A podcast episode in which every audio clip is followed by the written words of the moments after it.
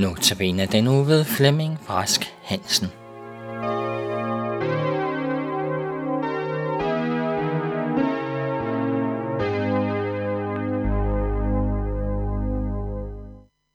I den kommende uge er det Flemming Brask Hansen, som holder notabeneandagterne. Og jeg, Henning Gorte, har Flemming her i studiet, og benytter anledningen til at præsentere Flemming. Velkommen, Flemming. Ja, tak skal du have. Og tak fordi du vil påtage dig at holde disse andagter. Se, i notabeneandagterne, der forsøger vi at prøve at spørge nogle andagsholdere i forskellige aldersklasser.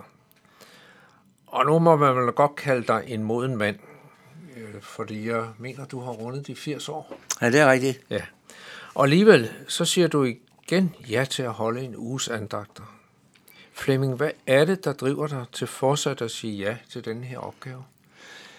Ja, ja, svaret det må være, at det er Guds kærlighed til mig.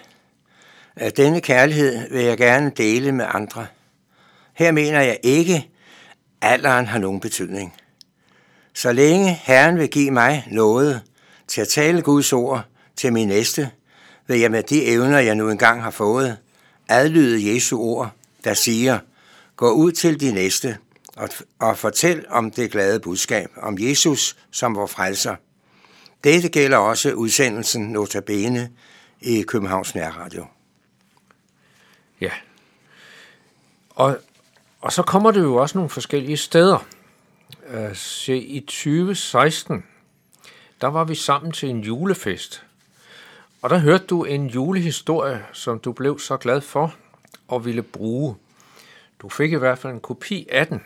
Hvordan gik det med at viderefortælle den julehistorie? Ja, øh, vi må jo sige, at denne historie blev rigtig, rigtig godt modtaget. Grete læste den op til en julefest i Indre Mission i Ugerløse Sognegård. Øh, fortællingen er meget aktuel i dag. En palæstinensisk dreng kommer til en ny skole. Han hedder Samson. Han er en kristen. Fra første dag af bliver han forfulgt og gjort nar af på grund af hans udseende, mørkhudet. Nu kom julen, og den sidste dag skulle alle eleverne have en juleting med til at pynte op i klasseværelset. Samsom blev drillet med sin juleudsmykning. Den lignede en klump gamle rødder. Det var en Jerikos rose. Der var nogle drenge, der tog den ud af hans taske og smed den i toilettet. Den var ikke mere værd, sagde de. Juletingene kommer frem. Men Samsons var der ikke. Han fortæller nu om den til læreren og sine klassekammerater. Og da, må vi sige, de to drenge blev hede om ørerne og spurgte lige pludselig, om de måtte få lov til at gå ud på toilettet. Det fik de lov til. Men de kom hurtigt ind igen, lamslået. Jerikos rose voksede op af toilettet og bredte sine blomster ud i hele rummet. Fra den dag af blev Samson accepteret af alle kammeraterne. En rigtig god historie, og jeg vil lige sige dig, Henning, vi læste den også hjemme hos os øh, nytårsaften, og øh, vores gæster, de synes også rigtig godt om den. Du må hilse Gorli og sige tak for den. Det vil jeg gerne gøre, og det var en rigtig god historie, så kære lytter, hvis du kan få fat i den, så læs den. Jeg har også lavet mig fortælle, at du er bedt om at holde tale til nogle seniormøder i Nansensgade. På en måde er det jo som at holde andagter, men til forskel fra en andagt her, hvor man sidder i studie og taler ind i en mikrofon, så er det at tale til et møde jo en mere direkte kontakt ansigt til ansigt med de fremmødte.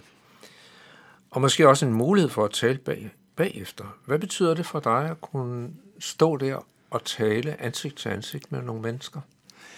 Ja, altså først vil jeg sige, det, det er rigtigt. Jeg har i flere år talt til seniormøderne i Nansensgade. Det er adventsmøder, hvor i øvrigt vores tre døtre synger. Og den ældre øh, generation kender, kan nok stadigvæk huske Brask-trioen, som har indsunget nogle kassettebånd. Du spurgte om forskellen at tale til et møde og tale til radioen. Ja, øh, vi må sige, at der er stor forskel. Men efterhånden har jeg vendet mig til at tale ind i den her mikrofon. Det at tale til en forsamling gør det meget mere levende, og man kan vel også sige meget mere inspirerende. Men tænk nu alle de mange lyttere, vi kan nå via radioen. Jeg tænker ikke alene her hos os i, i København, men tænk på, hvor kristne radioer når ud til de steder, hvor man forbyder al kristendom. Det er vigtigt, at vi beder for disse mange kristne radioer, og nu også fjernsyn. Ja.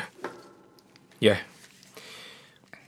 Flemming, øh, nu har du forberedt nogle andagter. Øhm, hvilke temaer har du så valgt til dine andagter? Ja, dengang har jeg valgt at se nærmere på nogle lignelser. Øh, og jeg synes, at de har alle sammen et budskab til os i dag. Ofte skal der lidt forklaring til. Men når Jesus fortæller lignelser, er det for, at alle skulle kunne forstå budskabet. Jesus bruger billeder fra det daglige liv og kan også øh, bruges i vores dage. Ja. Nu ved jeg, at du i nogle tidligere andagter også har brugt nogle lignelser. Øh, betyder, hvad betyder lignelserne specielt for dig? Ja, om lignelserne betyder mere for mig end alt det andet gode, vi læser i Bibelen, øh, vil jeg ikke ligefrem sige. Alt i vores Bibel står for mig som noget stort. Husk på, det er Guds ord. Vi brugte meget med lignelser i vores søndagsskole og juniorkreds. Og der er meget, vi bedre kan forklare gennem en lignelse. Og det har været til stor velsignelse, såvel for mig, som for dem, jeg taler til og med. Ja.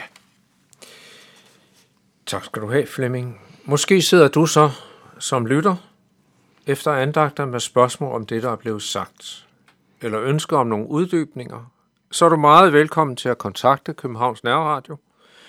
Du kan sende en mail til knr knr.dk eller du kan ringe til lederen Viggo Vive på 32 58 80 80.